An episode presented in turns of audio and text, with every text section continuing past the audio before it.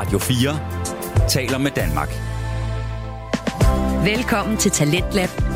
Din vært er Frederik Lyne. Jeg ved det, jeg ved det. Du har ventet rigtig lang tid. Ja, faktisk lige siden i k-aften. Og jeg bad jeg vidste også om, at I skulle væbne jer med tålmodighed, da jeg rundede af på, på programmet i går. Men nu er vi tilbage med, øh, med med Talentlab her på Radio 4, som jo er stedet, hvor du kan høre Danmarks bedste fritidspodcast. Og Hvorfor var det nu, I ventede på lige netop det her program? Altså udover, at jeg jo er vært, og dermed kommer med en masse kvalitet, så jo, vi slap jo Talentlab et lidt øh, spøjst sted i går. Vi var nemlig i gang med at høre et øh, afsnit fra samtalepodcasten Den Stolte Far med værterne Magnus Hvid og Niklas Ritter, som havde gæst Anders Ørberg Hauser med, som nok bedst er kendt for TV2-programmet Min Sindssyge Sunde Familie, hvor de er den der familie, der løber utrolig meget. Og vi blev jo ikke øh, færdige med afsnittet i går, så det er jo blandt andet det, vi skal bruge øh, Talentland på i aften, er at høre den her sidste del af, af det afsnit. Og for dem, som lige ikke kender Den Stolte Far, så kan jeg lige hurtigt sige, at det er en samtale-podcast, hvor de to værter, Magnus Ved og Niklas Ritter, de sammen eller med gæster drøfter det at være far og selve farrollen og alt, hvad det indebærer. Men vi skal ikke kun høre Den Stolte Far, da vi også skal høre et afsnit fra en anden fritidspod, fritidspodcast, nemlig Økonomi i øjenhøjde med vært Frederik Bager, som i aftens afsnit dykker ned i Store Bededag med hjælp fra en økonom, som er gæst i afsnittet. Men først så skal vi altså høre del 2 af Den Stolte Fars afsnit, hvor vi kommer ind i snakken om, at det er Anders' børn også rigtig... Altså, vi kommer ind i snakken om det, at Anders' børn løber rigtig, rigtig meget, og hvordan folk egentlig ser på det. Så smid det, du har i hænderne, lav en rigtig, rigtig dejlig kop kaffe, slå dig ned i sofaen og lad dig underholde de næste to timer.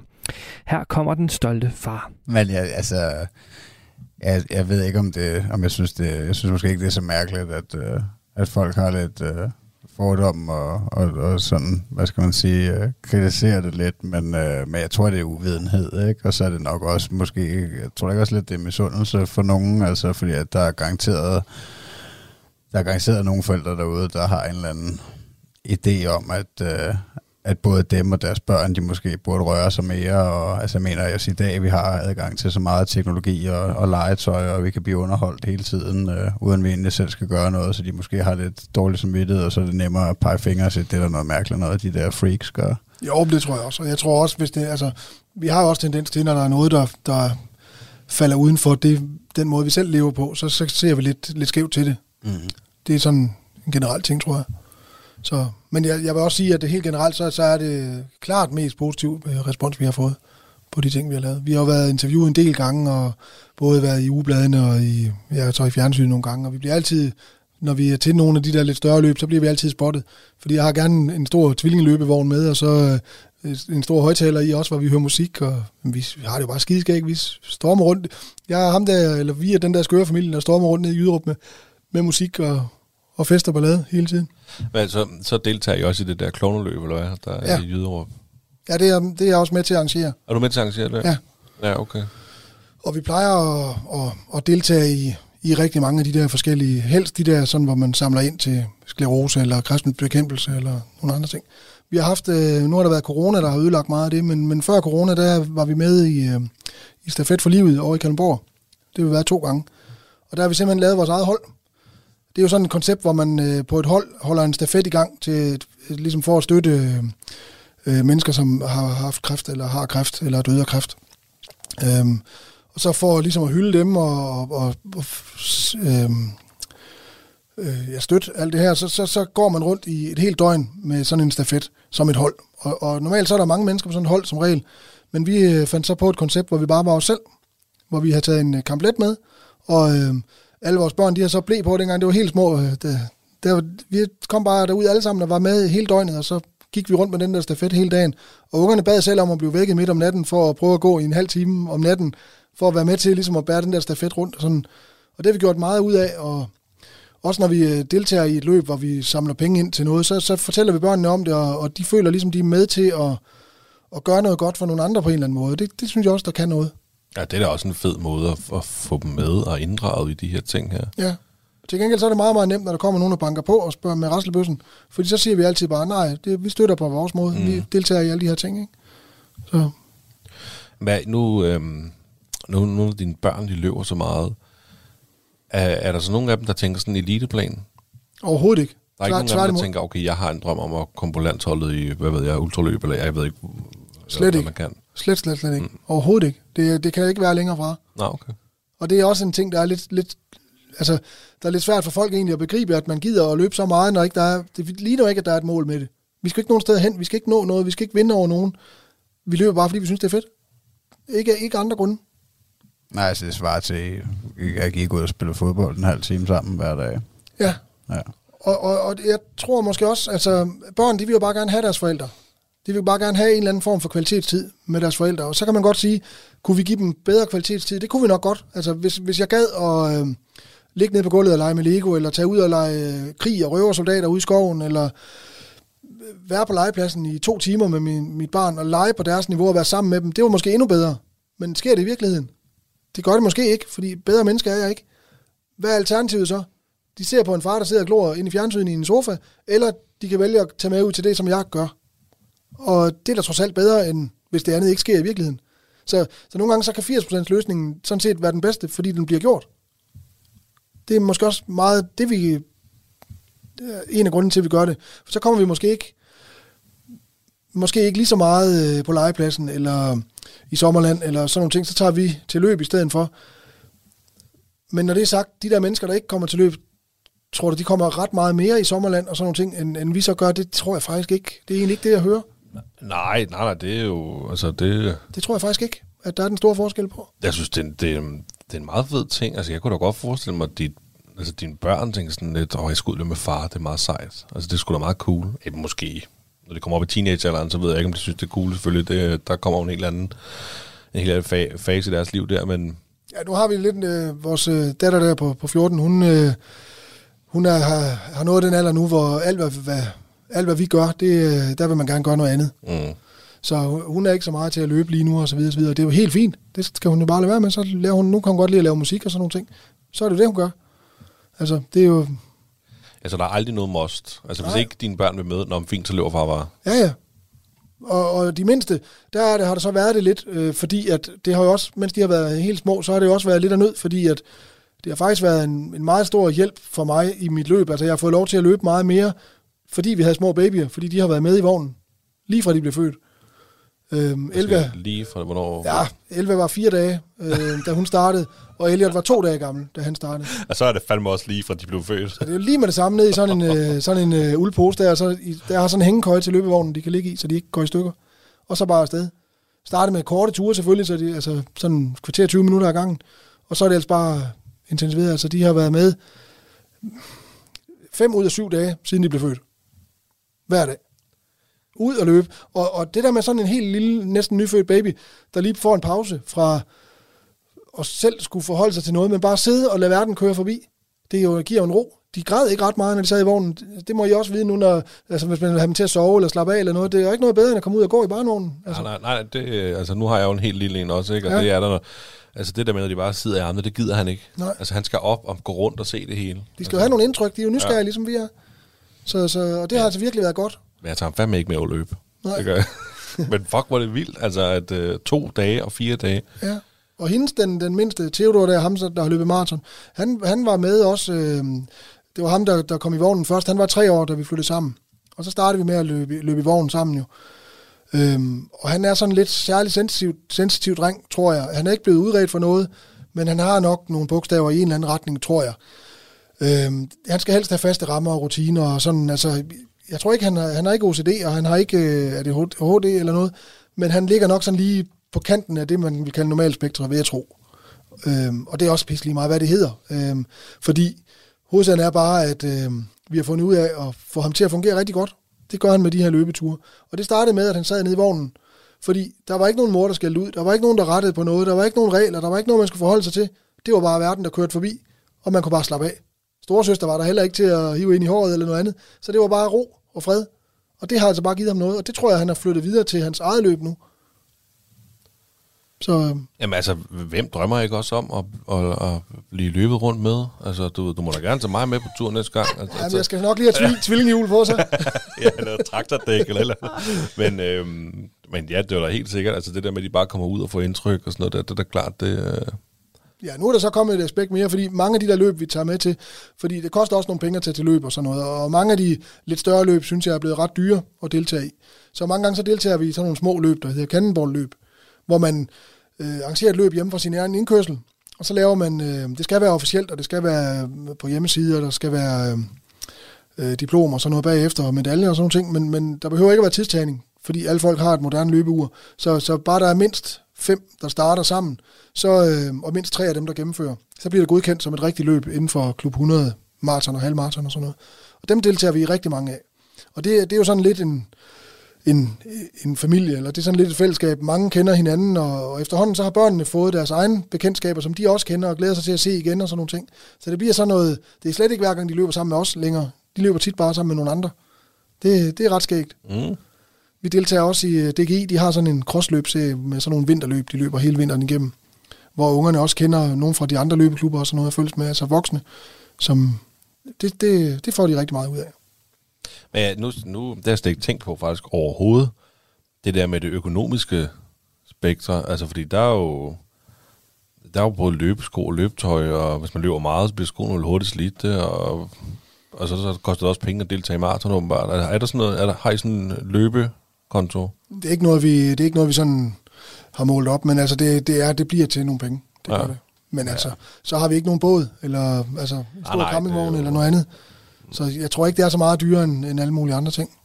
Ej, jeg tænker også, det må alligevel være i den billige ende, ikke? Altså, det må være altså, at sammenligne med at gå til fodbold eller håndbold, eller, Ja. eller nogle af de der ting. Men hvad, er, der, er der et plads til det egentlig, at uh, går ungerne også til andre fritidsaktiviteter, eller er det et løb, der er... Nej, altså nu, den mindste, han er åbenbart blevet helt vildt bit med fodbold. Ja. Øh, som den første i, jeg ved altså alle de generationer tilbage, jeg har hørt om i min familie, er der aldrig nogen, der har interesseret sig for fodbold. Han er bare bit af en gal fodboldspiller, det er helt vildt. Så han går selvfølgelig til, fod, til fodbold. Og, øhm, og hans storsøster Elva, hun går til gymnastik. Øh, nu er han så også startet til gymnastik, så han går både til fodbold og gymnastik. Øhm, og øhm, den store dreng, Theodor, der, han, går så, han går så også til gymnastik. Og øhm, Alfa, hun har lidt imod alt, hvad der hedder bevægelse lige nu, fordi hun er 14, så, så hun går til musik. Ah, det er også fedt musik. Altså, det, Ja, det er det er fedt. jeg stor fan Hun har talent. Hun har talent for det. Hun er rigtig dygtig. Sådan med instrumentmæssigt, eller er det noget DJ? Mest- mest eller, med sangstemmen. Okay, Ja. ja. fedt. Øver sig lidt i at spille en lille smule keyboard og en lille smule guitar, men, mm.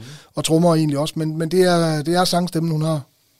Hun har sådan en dybde, som, som jeg kan se, de andre piger på hendes alder, de, de ikke har. Så øh, vi var lige inde her faktisk i lørdags, inde i Tivoli og spille, hvor øh, de var inde sammen med, med den musikskole, hun går på, og fik lov til at spille på sådan en lille scene derinde. Så Nej, det var ret fedt. Men er det sådan, så vi ser hende i X-Factor lige pludselig, eller hvad er det? Har hun sådan en lille drøm om, øh, om sådan noget? Det tror jeg, hun har. Ja. Det tror jeg. De har et lille band, og sådan, altså, de har det super sjovt. Så det, det er fint. At det ikke helt bare går op i løb, altså. Det, Ja. Jamen, det er jo... Det synes jeg også er fedt, at, at, det, at de kan finde på noget, som, som ikke lige kommer fra os, og som ikke lige er vores projekt. Det kan jeg godt lide.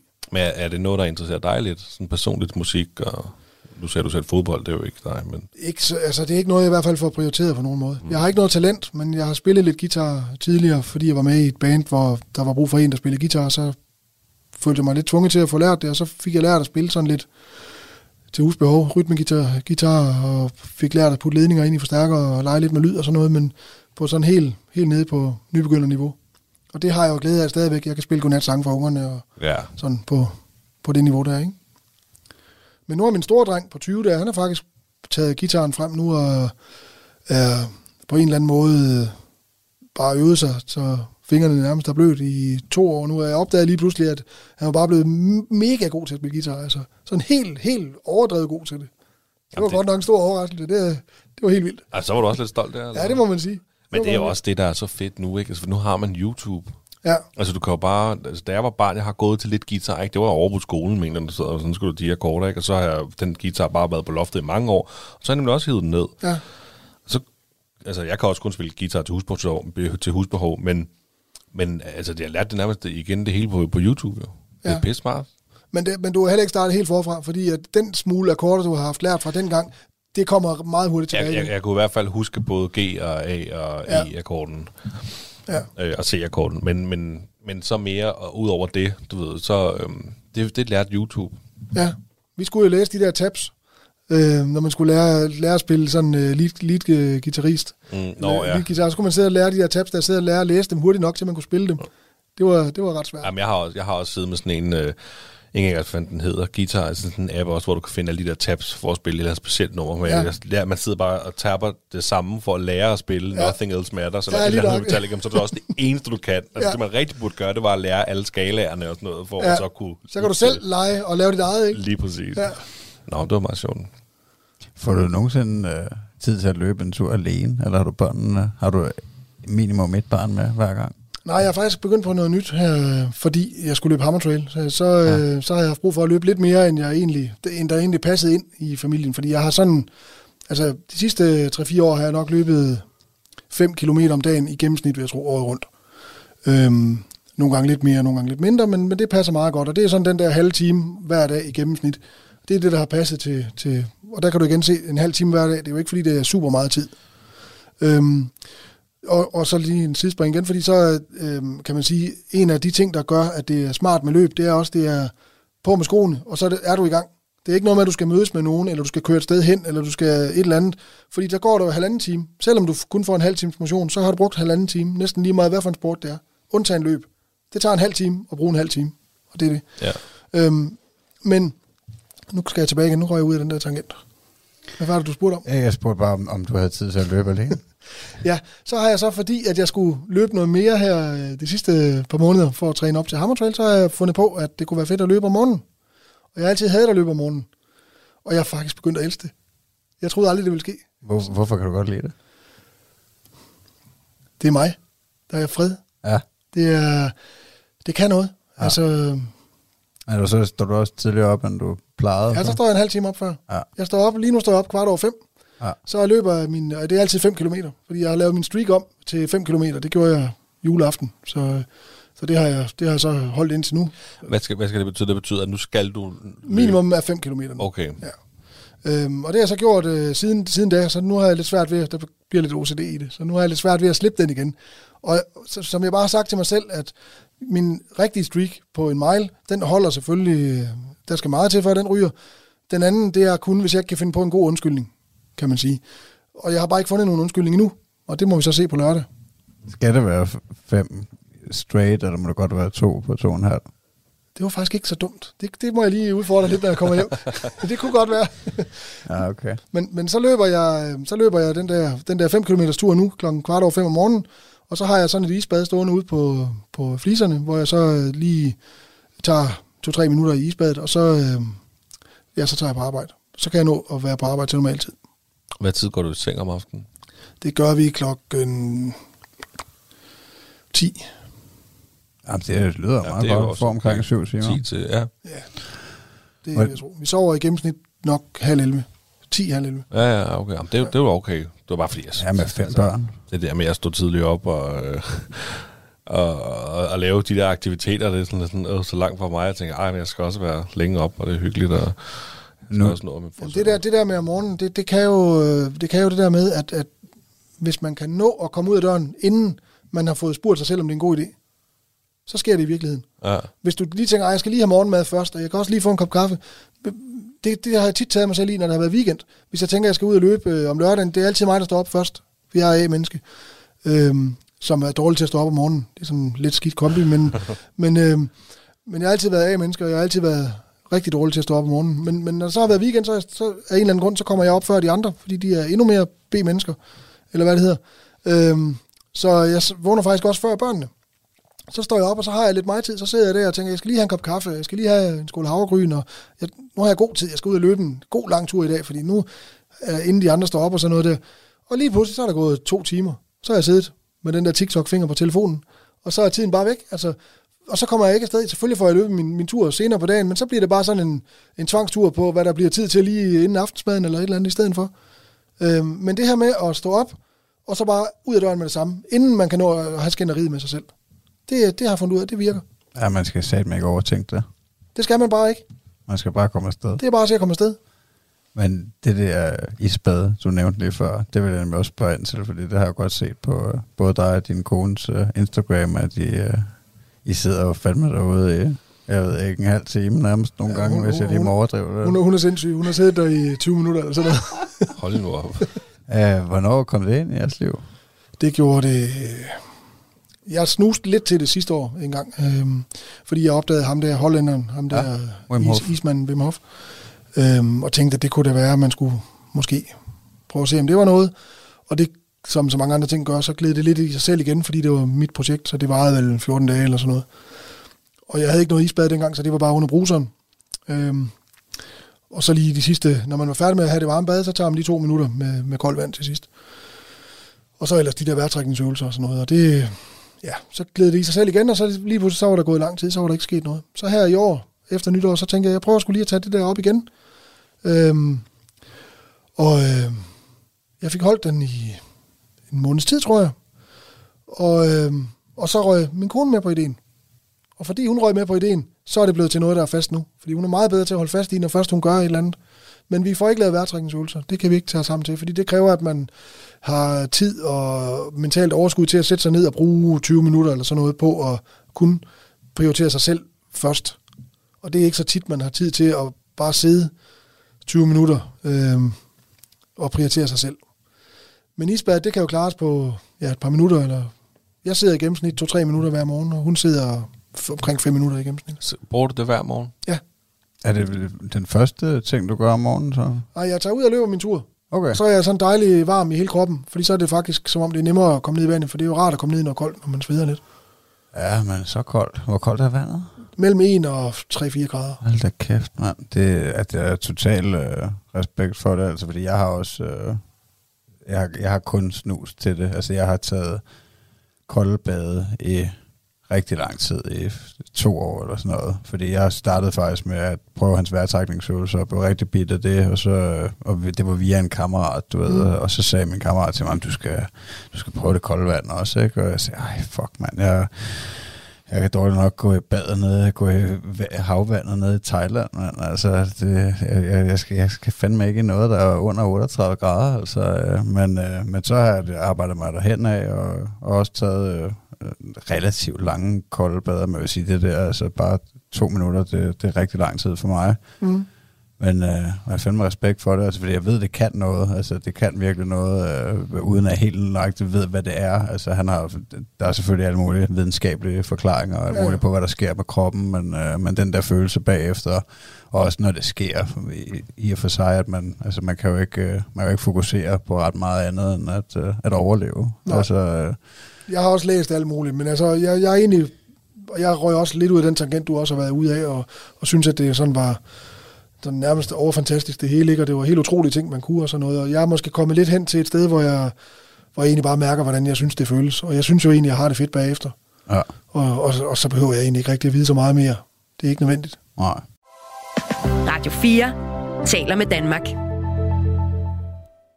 Vi er i gang med første time til den her på Radio 4, og vi er lige nu i gang med at høre samtale-podcasten Den Stolte Far med værterne Magnus Hvid og Niklas Ritter, som taler med gæst Anders Ørberg Hauser, bedst kendt for TV2-programmet Min sindssyge sunde familie om farrollen.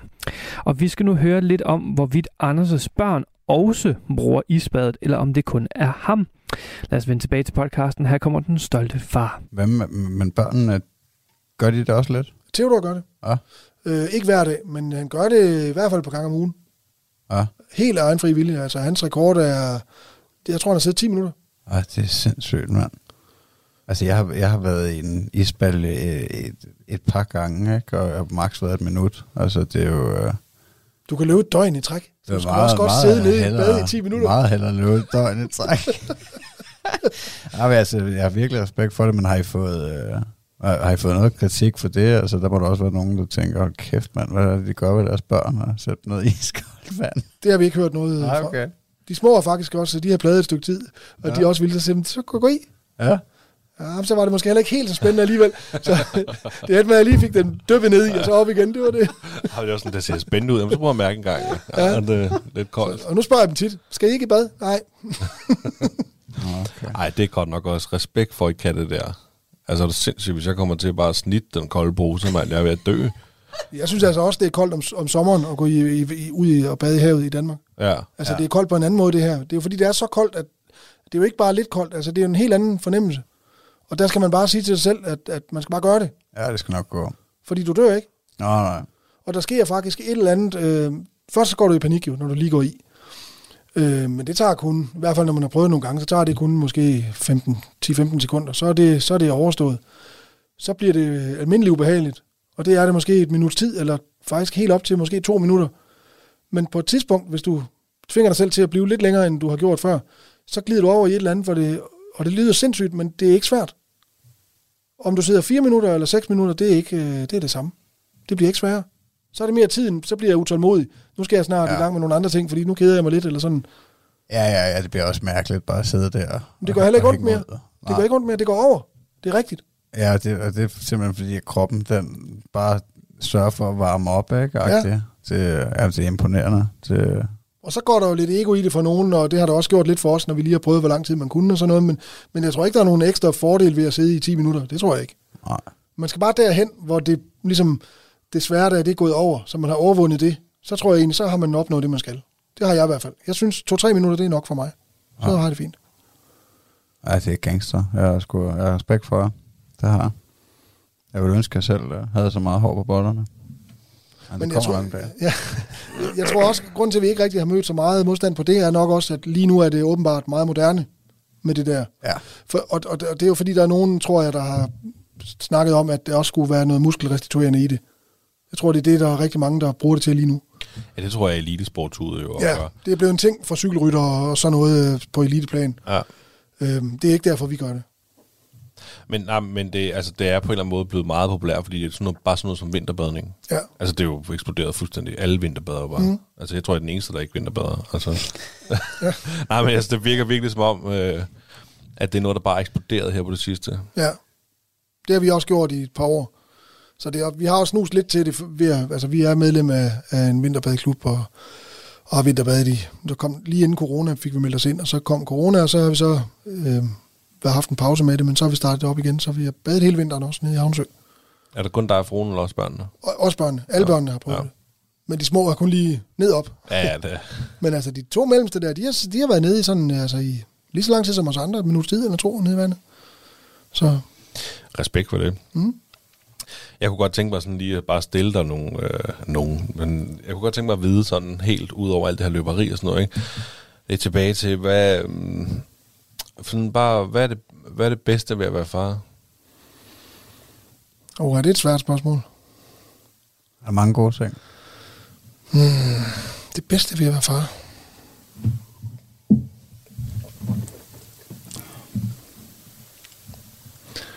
Øhm, Jamen, den er altid god. Det er sådan en, der tager røven på, øh, på gæsten. ja, den havde jeg ikke lige forventet. øhm, jeg tror, det er at... Jeg tror, det er at dele ud af, af, af al den der hel masse kærlighed, jeg har. Det kan ikke være inde i mig selv, og jeg kan give det til nogle andre, som, som kan bruge det. Altså, give min kærlighed videre. Jeg tror, det er det, Mm. faktisk. Hvad, hvad er så det sværeste ved at være far?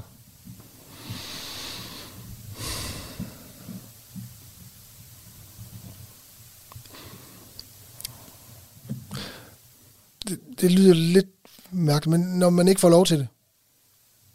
Altså, det har jeg jo prøvet på flere måder selvfølgelig, øh, men, men både fordi, at jeg i en lang periode ikke så mit barn, og det der med at vide, at jeg havde et barn, som jeg ikke måtte se, det var meget svært. Og nu har jeg selvfølgelig et barn, jeg ikke kan se, fordi han ikke er der mere, men, men, men altså, øh, øh, det har været det værste. Og det er også, også, også øh, senere hen, når jeg sådan ligesom har, øh, også da jeg blev skilt, øh, i de perioder, hvor jeg ikke kunne være en del af min søns liv, fordi han så var hjemme med sin mor. Altså, der var nogle ting, som, som han har også haft nogle oplevelser hjemme hos hende, som jeg så ikke har været en del af. Det synes jeg er svært. Altså, det med at give det, til nogle, give det videre til nogle andre, det har jeg svært ved. Ja. Det, øh, Jamen, det, giver, det, giver også, øh, det giver også mening. ja. Kan det også være i den form af, når du siger teenage-datteren nu, at, øh, at hun ikke er med på noget af det, I vil, eller hvad man siger? Altså har man også svært ved at få lov til at være far der? Ja, det er svært at... Øh, det er svært at få hende til at give en tillid nok til, at man, at man kan... Fordi hun har det rigtig svært. Det er rigtig svært lige nu at være 14 år gammel og pige. Øh, der er alt muligt med kønsidentiteter og med, øh, hvor man, hvordan man passer ind i verden, og så, altså, der er rigtig mange muligheder i dag. Det ved jeg godt, det sagde man også, da vi var børn, men, men det bliver bare, der bliver bare flere og flere ting, man skal tage stilling til hele tiden, og det er rigtig, rigtig svært, tror jeg, at være i. Og når jeg så føler, at jeg har noget mere erfaring, og jeg ikke rigtig kan få lov til at give hende det, som jeg gerne vil give hende, fordi at, at hun ikke, hun gider jo ikke høre på mig, altså hun vil høre på hendes venner i stedet for, ikke? Altså det er jo helt naturligt, men det er lidt svært at være i også. Det er rigtigt. Men føler, øh, føler du, at der, altså, at der er flere, flere ting at forholde sig til, og flere informationer i dag for en teenager, end da du selv var teenager? Jamen, altså, det, det er jo sådan nogle... basale ting. Altså, da jeg var, da jeg var teenager, der, hvis man var udstyret, som jeg er udstyret, så var man en dreng. Og som udgangspunkt, så, var man, så kunne man godt lide piger. Og hvis man var noget andet end en dreng, der godt kunne lide piger, så var man helt uden for det, der var normalt. I dag, der er det jo der er det helt normalt. Og det er jo sådan set i princippet en god ting. Øh, det er jo fedt, at man kan få lov til at være i verden, selvom vi ikke alle sammen er ens. Men det kan bare nogle gange godt være lidt svært at finde ud af, hvor hører man så til. Fordi man hører ikke bare automatisk ind i den kasse, hvor 90% af folk, de plejer at høre til. Nu skal man selv finde ud af, hvorhen man hører til. Det tror jeg er svært. Jeg tror, det er rigtig svært at være i. Og det har i hvert fald været svært for, for vores datter også, at finde sig selv i alt det der. Er, er det på grund af omgangskredsen, eller er det også øh, forstærket af, hvad skal man sige, internettet og sociale medier? Det er meget forstærket af sociale medier også, men det er jo ikke der, det starter. Det er jo ikke det, der er hovedproblemet, tror jeg. Altså, jeg ved ikke, hvor, hvor det egentlig starter hen, men jeg kan bare se, at altså, jeg tror, at halvdelen af pigerne i klassen er på en eller anden måde øh, skæve i forhold til det, som engang var det normale. Altså, okay.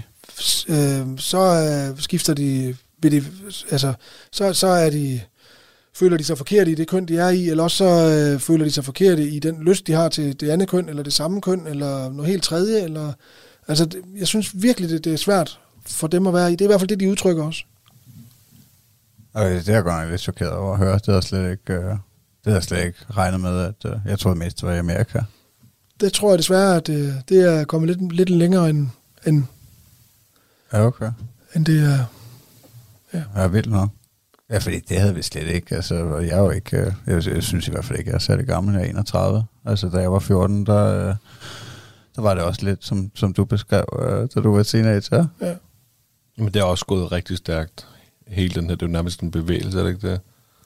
Med alle de her L- kasser. LGBT plus det løs øh, bevægelsen. Øh, ja, ja, ja, hvis, ja. Det, hvis det er det, det hedder. Altså. Jo, men jeg tror også, det er, en, det er en god ting. Det, er en, det skal vi huske, mm. det er jo en sund og god forandring, men, men jeg tror også, den, den skal lige have noget tid til at finde et leje, hvor, hvor, hvor det bliver, hvor det bliver, øh, hvor det bliver sådan øh, mere... Øh, det skal lande et eller andet sted. Lige nu, der skal man jo... Jeg tror, det er lidt ligesom det der 60-oprør, der var, øh, før, før vi var børn, ikke? Altså, hvor der var også en hel masse, der, der, hvor, det, hvor det ligesom blev meget vildt det hele, og så fandt det et leje senere. Og det tror jeg også, det, det er i gang med med det her. Mm. Det er måske startet lidt med, det er også alle det her MeToo-bølger, og alle de her ting, sådan, alle det her seksualitet og kønsidentitet, og der har været rigtig meget debat om det, der har været rigtig meget snak om det. Og så, så ser ungerne, og det er så det med de sociale medier, der ser ungerne meget øh, alt det, der er pusset lidt af i kanterne øh, på de sociale medier. Altså, jeg viser mit liv på Instagram, synes jeg, men jeg, det vil da være løgn at sige, at jeg ikke synes, det er federe at vise noget, der, hvor jeg synes, jeg har det fedt, end, end noget, hvor jeg, hvor jeg er ked af det. Altså. Ja, selvfølgelig. Så, ja. Det er jo også det, normalt så gør vi jo bare det i vores vennekreds. Så er der 20 mennesker, der ser det. Nu er der, ja, jeg har 2.000 følgere på Instagram, så, så der er lige pludselig mange flere, der bliver disponeret for de ting der. Og det er kun øh, de positive ting, man, ikke altid, men det er i hvert fald, billedet er i hvert fald mere positivt, end det der er virkeligheden. Så jeg sidder jo derhjemme og tror, at jeg som teenager, øh, fordi jeg har nogle øh, fordi jeg falder lidt uden for det der lidt polerede billede, så kan jeg ikke måske gennemskue, at de, alle de andre også sidder derhjemme og føler, at de falder lidt uden for det billede. For det er ikke det, jeg ser. Jeg ser bare, at de er perfekte alle sammen. Alle rynkerne er glattet ud, og, og så videre, og så videre. Altså, men det er jo ikke sådan, virkeligheden er. Det kan, ved jeg, fordi jeg er vokset op uden alt det der. Men de, de unge mennesker har ikke prøvet det. De ved ikke, hvad det er. De har aldrig været et sted, hvor der ikke var Facebook og Instagram og, og alle de der ting. Nej, og det er et eller andet sted, det, er jo, det burde jo faktisk være en del af vores opdragelse for vores børn, ikke? Altså lige lære dem, altså det der, du ser på Instagram, de sociale medier, det er ikke virkeligheden. Altså, jo, ved... men de tror ikke på det, vi siger. Nej, nej. De skal jo opleve det. det. De skal jo opleve det selv, det er rigtigt. Altså, jeg troede da heller ikke på de ting, min far sagde, da, da jeg var teenager. Det, var da, det kunne da ikke være mere forkert, det han sagde. Han var da helt gal på den. Så har jeg sidenhen fundet ud af, at 9 ud af 10 gange, der havde han jo ret, mm. Tossen alligevel, ikke? Altså, men man skal ligesom selv lave fejlene, man skal ligesom selv opdage det. Og det tror jeg også, de skal i dag. Der tror jeg ikke, der er sket den helt store forandring. Det, det er det samme. Men, men, men de har bare ikke rigtig haft chancen for det. Fordi at de, de, har ikke, de har ikke prøvet at være i en verden, hvor, hvor alt det der, det ikke er der. Ja, det er mange indtryk. Så Ja. scroll ned på de sociale medier, og så har du bare tusind milliarder holdninger og indtryk og meninger og Ja. til at tage stilling til. Skal det være begrænset for dem, eller aldersbegrænset, eller deres tilgang til sociale medier og internettet i det hele taget? Nej, det tror jeg ikke, det nytter noget. Jeg tror ikke, jeg tror ikke rigtig på, på begrænsning og, og forbud og sådan noget, fordi at de, skal nok finde, de skal nok finde det alligevel. Altså, vi kunne også godt finde pornobladene alligevel, selvom at, øh, det måske ikke lige var så synligt. Altså, det var bare et andet sted, vi, var, men vi, vi fandt jo også tingene. Vi, altså, ja. På den måde er vi jo nysgerrige heldigvis. Altså, det, er jo, det er jo kun en god ting, at man er det. Jeg tror bare, vi skal på en eller anden måde klæde dem på til at kunne håndtere, fordi den der verden, den er kommet, og vi kan ikke, vi kan ikke, vi kan ikke stoppe toget. Det er der. Vi kan måske påvirke det lidt, og sådan nogle ting ved at stemme på de ting, vi stemmer på, og sådan noget, men vi, altså, det der, du siger med USA, altså, det er vi også ved at blive til. Mm. Altså, vi kan jo se på USA, og så kan vi se, at det er den vej, det går. Og det vil det også blive for os. Altså.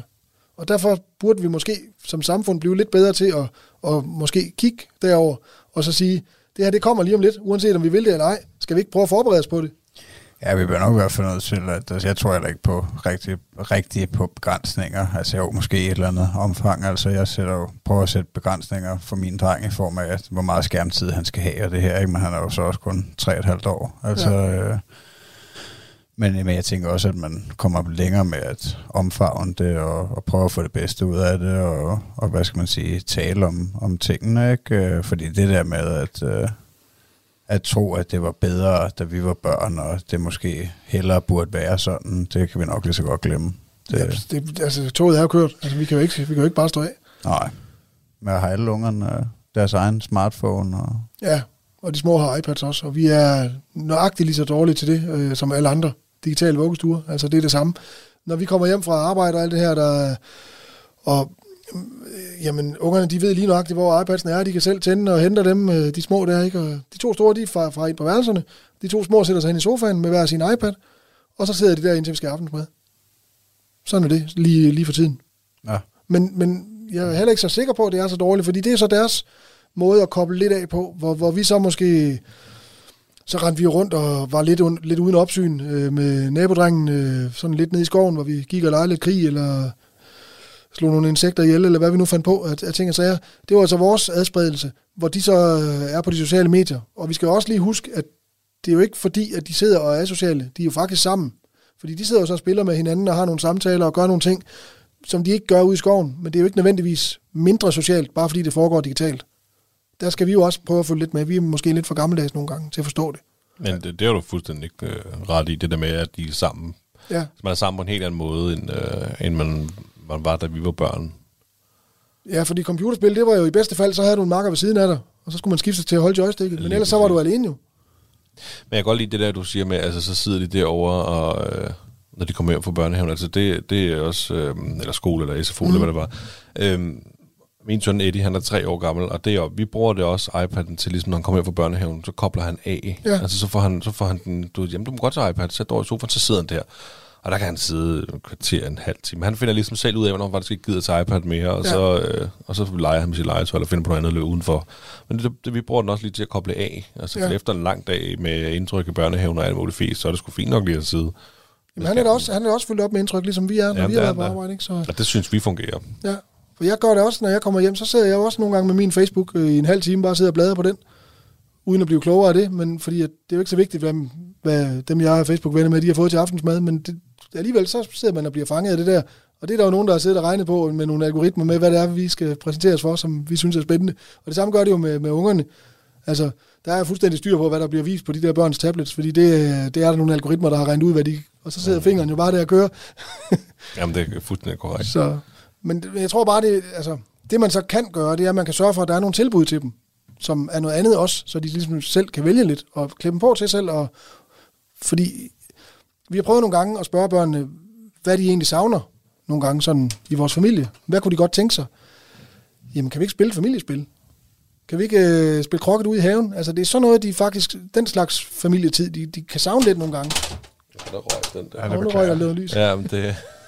Jeg var glad for, at jeg ikke satte telefonen på den der. Jeg havde sat den til at starte med, jeg flyttede den heldigvis. Nå, Øhm, jamen, den er også lappet lige så godt som, som fly, flyvinger. De, er. ja. Lidt med lidt gaffetape. Men altså, øhm, de efterspørger faktisk det der med at, at lave sådan helt almindeligt, bare sætte os ned og spille, øh, spille Ludo sammen. Det vil de gerne. Også selvom de har alle de der fede spil, de har. Sådan, de vil faktisk hellere, hvis de kunne vælge, så vil de hellere sidde og spille Ludo sammen med os. Jamen, det, det lyder jo også hyggeligt, sådan en familieaften. Det, er, Ja. ikke? det kan godt være en fredag aften eller lørdag, hvad ved jeg. Det kan selvfølgelig, man kan spille Ludo altid.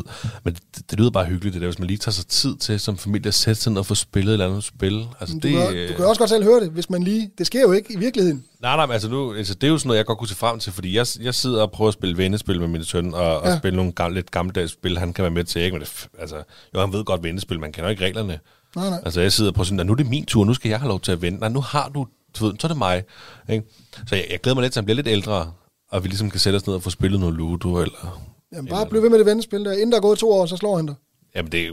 Det er helt sikkert, det kan jeg gør garantere dig for. nok. Jeg synes ikke, det er særlig sjovt at spille med ham nu, fordi han, det, bliver, det er aldrig min tur, og så ligesom prøver at tvinge mig selv til at tage en tur, og så bliver hans tur. Så, ja, så bliver ved med at vente, til du finder den samme brik. Altså. Det, det er ikke nemt. Nej. Nej, det er rigtigt. Men selvfølgelig, man kan også øh, altså spille spil nu. Jeg har selv spillet øh, noget Fortnite og, øh, og sådan noget... Øh, nogle af de der ting, FIFA har spillet rigtig meget. Ikke? Altså, jeg glæder mig også til, til Eddie. Han får en størrelse, hvor han kan spille, og jeg kan spille med ham. Fordi det er jo netop også på iPads og Playstation og alt muligt. Ikke? Ja, Der kan man også som far gå ind og deltage. det kan man da. Men det handler jo også bare om altså, være, at være nærværende i det hele. Altså, det handler egentlig bare om at være nærværende. Det er jo bare det, det drejer sig om.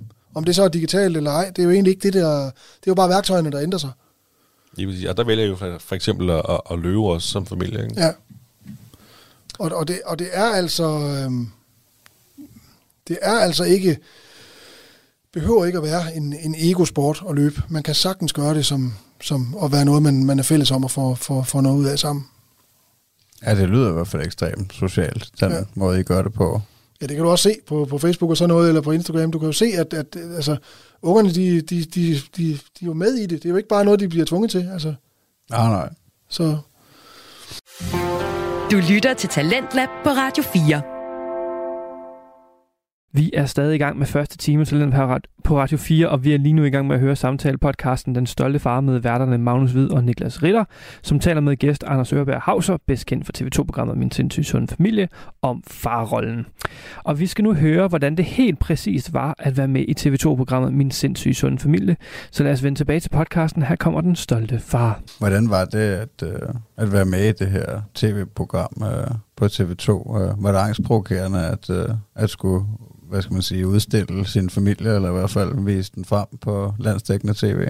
nej, Nej, vi er, I er ikke så generet. nej, vi er en meget, øh, vi er en meget åben familie øh, på den måde, at, at vi er, som vi er. Vi går ikke så meget op i, sådan, hvad, hvad folk de, de mener. Og selvfølgelig gør vi det, men, men, men bare ikke på sådan en, en styrende måde. Altså, øh, vi, vi insisterer på at være, som, som vi har lyst til at være. Øh, og faktisk var det en af de ting, som de der tv... Vi fik jo et forhold til dem, det var mange timer. Det var over 100 timer, vi optog sammen. Det var rigtig længe. Igennem, ja, næsten et år. Ja. For at lave de der programmer, og der blev klippet rigtig meget i det jo. Øhm, for de, de gik meget op i, at de gerne ville vise det rigtige billede. Øhm, og det ikke blev sådan noget bagefter, hvor vi så synes at vi slet ikke kunne kende os selv. Det gik de rigtig meget op i. Så vi fik lov til at, og, og gøre meget ud af at få de ting frem, vi gerne ville vise. Øhm, vores mission var jo det der med at sige, at det behøver ikke at være så stramt det hele. Der behøver ikke være så mange regler. Man skal bare, man skal bare ligesom have balance i tingene, så går det nok alt sammen. Det behøver ikke at være så stift det hele. Og det, som de så lagde mærke til ved os, som de synes der var sådan nærmest unikt, det var det her med, at de oplevede ikke, at vi var på, når vi var på fjernsynet, eller når vi blev optaget. Vi var bare os selv. Ligesom når jeg sidder og snakker nu her, altså jeg, jeg, det kommer bare ud af mig. Jeg tænker jo ikke over, hvad jeg siger. Jeg tænker jo ikke over, at vi er på podcast nu, sådan set. Lidt i starten, lige da vi startede måske. Men, men nu kører nu kører møllen jo bare. Jeg kan nærmest ikke stoppe igen. Fordi at, og det er også sådan, jeg er i virkeligheden. Så der er ikke nogen forskel på, på min, min podcast-version og så min virkelighed. Øhm, og derfor synes jeg faktisk heller ikke, det er på nogen måde vangsprovokerende. Det var faktisk bare rigtig sjovt. Vi lavede noget fis med de der, med de der tilrettelægger og sådan noget nogle gange, og, og sådan, fordi at vi blev sådan, det blev sådan næsten en lille familie, der, de var hjemme og spise aftensmad hos os, og med os ud at handle, og med til alle mulige ting. Det, det var rigtig hyggeligt. Fik, får de så også mad, når I sidder og laver mad, aftensmad til hele familien? De sagde nej tak, de fik kun kaffe. De sagde Ja, nej tak. så, og de filmer bare. Ja, ja. Men de var sådan med til det hele, og med op på ungernes værelse, og så skulle de se deres medaljer, og så skulle de, så var de med, så var vi, deltog vi, jeg har sådan noget tirsdagsteknik. Øh, jeg er nemlig også løbetræner, og så har jeg lavet sådan et hold, fordi det er sådan, måske også lidt en tangent, men jeg løber meget gerne i barefødder, eller sådan helt i, i noget meget tyndt. Øh, fordi jeg har en idé om, at man løber mere skånsomt, hvis man lærer at løbe mere naturligt, og får noget af det skum væk fra fødderne og sådan noget. Øh, og det underviser jeg så lidt i hver tirsdag, øh, og har så en hel masse mennesker til at komme og være med til det her, og ligesom at lære at løbe uden at gå i stykker og sådan noget. Øh, og der var de også med hende, og var med til sådan en, en undervisning der, og det var, det var rigtig sjovt. Så ja. Og løb på bare fødder lige frem. ja, jeg løber mest med noget. Altså jeg har mest øh, tynde sko eller sandaler eller sådan noget Mm. på. Jeg løb, lige nu løber jeg i sådan nogle badesko, sådan nogle af de der, man bruger, de der kajaksko, eller hvad det hedder. Ja, okay. Det er meget sjovt. Skal du, løber du ultraløb i... øh? Ja, der har jeg så nogle med knopper på, fordi man skal også kunne stå fast. Ja. Men det er sådan nogle helt tynde, altså du kan krølle dem sammen. Det er bare ligesom sådan en, en gammeldags sutsko eller gummisko. Ja, okay, det er meget sjovt. Ja. Gør det ikke nas? Man skal, man skal vende sig til det. Ja. Det, det. Det tager et, et års tid, tror jeg. Ja. Ja, fordi at, altså, løbeskoene er jo rimelig, hvad skal man sige, cushy, ikke? Altså, der, der er rimelig meget at, at tage fra med. Ja, men det er jo det der med, at, at, at øh, altså, jeg, det startede faktisk med, at jeg begyndte at løbe øh, i almindelige løbesko selvfølgelig, og øh, øh, efterhånden så begyndte jeg at få ondt i knæene. Det der helt typiske løberknæ på siden af knæene, når jeg løb over 10-12 km eller sådan noget. Og første gang jeg løb maraton, der øh, gik jeg stadig de sidste 12 km af det maraton der, fordi jeg havde så ondt i knæene, så jeg kunne ikke være nogen steder. Og jeg tænkte, det kan ikke passe. Jeg er almindelig, øh, forholdsvis ung og sund og rask, og har aldrig fejlet noget, og heller ikke overvægtig eller noget. Hvorfor skulle jeg ikke kunne løbe en tur, uden at det gør ondt i min knæ? Altså, det kan jo ikke passe. Jeg er jo ikke en gammel mand. Altså, der, jeg må gøre et eller andet forkert. Så i stedet for at, ligesom at bare gå ind og øhm, putte mere skum og støtte under mine sko, så tænker jeg, at jeg må kunne ændre på min, min måde at løbe på, sådan så jeg ikke går i stykker. Og så opdagede jeg så øh, en, der hedder Posemand, Claus Rasmussen, som underviser i det her øh, med, med, med fladfodsløb, som man kalder det. Hvor, hvor man ligesom lærer og, og Altså man kigger sådan set bare på børnene. Det er faktisk der, inspirationen kommer fra.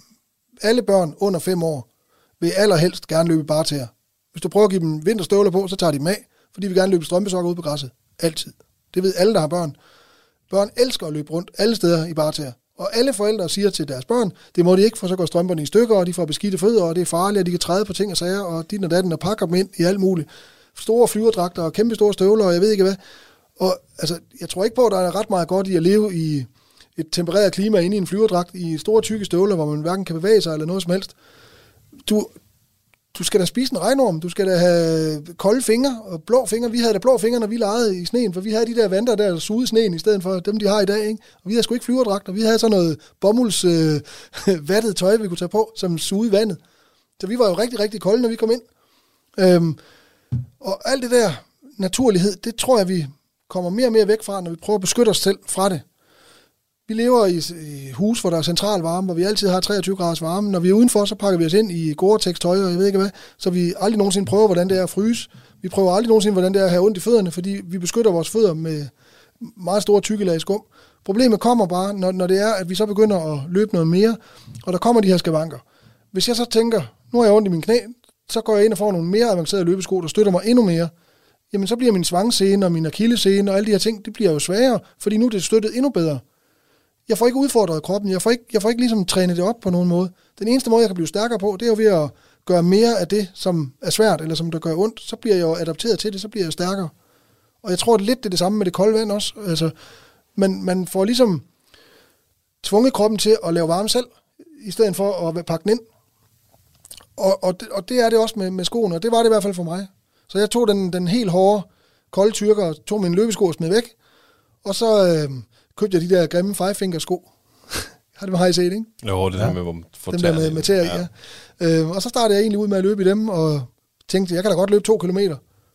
Det skulle jeg ikke have gjort. Det gjorde, det gjorde altså ondt. Så øh, helt ned og løbe 500 meter ad gangen. Og så, øh, altså jeg har sådan en regel med, at max, max 10 minutter om dagen, gerne delt ned i mindre bidder i starten, når man starter med at løbe helt i, i flade. Øh, og så er det bare stille og roligt i gang. Gerne flere, altså gerne tit, og det er også derfor, streaken er rigtig god for nye løbere, der skal i gang.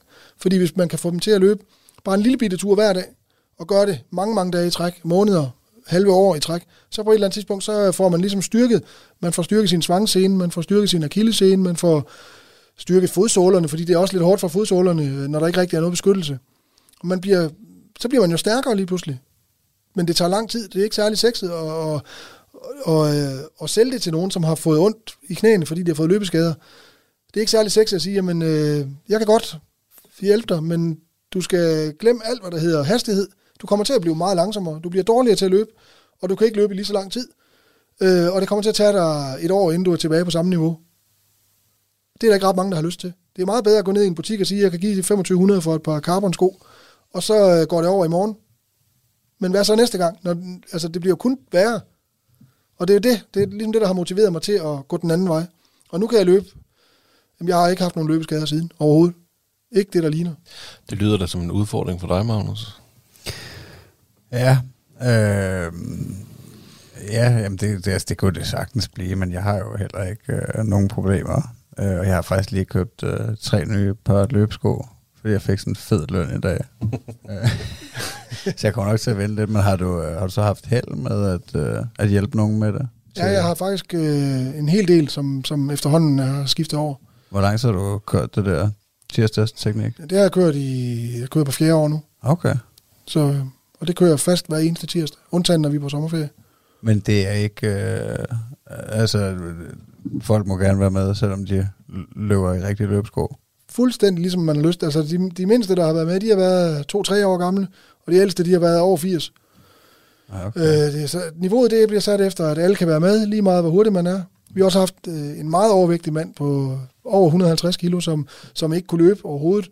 Men så, øh, jeg har opfundet, eller ikke opfundet, men vi laver så noget, der hedder volte, hvor øh, ligesom heste i arenaen, de skal ned og vende, så kalder man det for en volte. Så øh, hvis de bæreste synes, at de forreste er kommet for langt frem, så råber man volte. Og så dem, der forrest, de løber ned bag ved de bæreste og slutter op. Og så øh, vil det jo hele tiden være sådan på den tur, vi løber, at, at vi starter jo sammen, og vi følges jo mere eller mindre ad hele vejen. Og er der nogen, der løber stærkere, så får de bare lidt længere løb, for så skal de løbe flere volter. Og ellers så følges vi ad hele vejen rundt og, er fælles om det. Og har det skide sjovt. Vi løber jo også med musik. Så man, det, man, må godt, øh, man må godt overhælde ham den langsomme. Det må man gerne. Og så kommer man til at løbe lidt for langt, og så kan ham den langsomme råbe volte, og så skal de ned og... Ja, det er altid sjovest at råbe volte, når de forreste er på toppen af en bak. For så skal Ja. ja. de op en gang til. Jamen, det, men det er meget godt, det der med, at så følges man ad. Altså, ja. Ja. hvis det er sådan, reglerne er, så er der jo... Altså, Det, det er det, og det har vi ja. gjort lige fra starten af. Så laver vi en lille smule styrketræning, lidt squats og lidt ting og sager undervejs, mens vi løber, hvad vi nu finder på. Hvad, hvad træneren lige er i humør til. Og det var en halv time i alt, hver tirsdag. Inklusive opvarmning og det hele, så det bliver jo ikke til så meget. Det er jo to kilometer, så når vi løber. Ja, men det, er- det er sgu bedre end ingenting. Du lytter til Talentlab på Radio 4. Du lytter til Talenter her på Radio 4, og ja, jeg prøver altså lige ind her, da vi snart skal til nyhederne her på Radio 4. Vi er i gang med at høre samtale-podcasten Den Stolte Far med værterne Magnus Hvid og Niklas Ritter, som taler med gæst Anders Ørberg Hauser, bedst kendt for TV2-programmet Min sindssyge sunde familie, om farrollen. Og ja, jeg ved godt, at igen igen, der bliver I lige nødt til at vente med at høre det næste, da vi altså er ved at løbe tør for tid her i første time af Talentlab. Og øh, inden jeg lige runder helt af, så vil jeg gerne lige omkring øh, det her isbad, som Anders hopper i efter hver løbetur. For jeg føler virkelig, at det er en ting, øh, som har blivet så fast. Ikke bare her i Danmark, men jeg har lyst til at sige hele verden, men i hvert fald også i USA og, og, og store dele af Europa. Hvilket øh, jeg synes er øh, ret vildt, når man tænker over det. Jeg er med på, at, øh, at Wim Hof, ham er hollænderen, øh, som dyrker den altså en form for guru, som dyrker åndedrætsøvelser og ja, det her med at, at udfordre øh, temperatur og så videre. At han, øh, han har skubbet det selvfølgelig og brandet det, men alligevel, det, det er jo virkelig et trend, der er kommet for at blive, føler jeg. Altså, altså man ser tit de her dealer, der kommer i, i form af enten, det kan være alt fra vaner til legetøj til kur og så videre.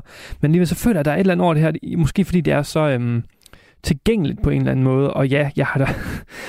Jeg jeg har også selv prøvet de der kolde bade. Altså ikke det her med, at man har et isbad at hoppe i, men altså et brusebad, hvor man lige runder brusebadet af med ja, man har lyst til at sige et minut, men altså det er måske nærmere 5 sekunders koldt bad, altså, og, og jeg er med på, at de her kolde bade, som er blevet reklameret for at være super gode og sunde og alt muligt. Og ja, det er bare, jeg kan simpelthen bare ikke. Altså, jeg synes, det er så vildt. Det, jeg, jeg kan bare ikke være i det. Eller, det kan jeg jo nok godt, hvis jeg sådan bliver tvunget ud i det. Men, men, øh, men frivilligt, så nej. Altså, det, det bliver et kæmpe nej tak. Altså, jeg har prøvet sådan over flere gange, og jeg kan simpelthen bare ikke... Altså, jeg kan simpelthen ikke gå for det der varme, dejlige, øh, krammende vand, der er til at bare gå ned og så få sådan noget, altså, de der sådan stikkende, koldt vand.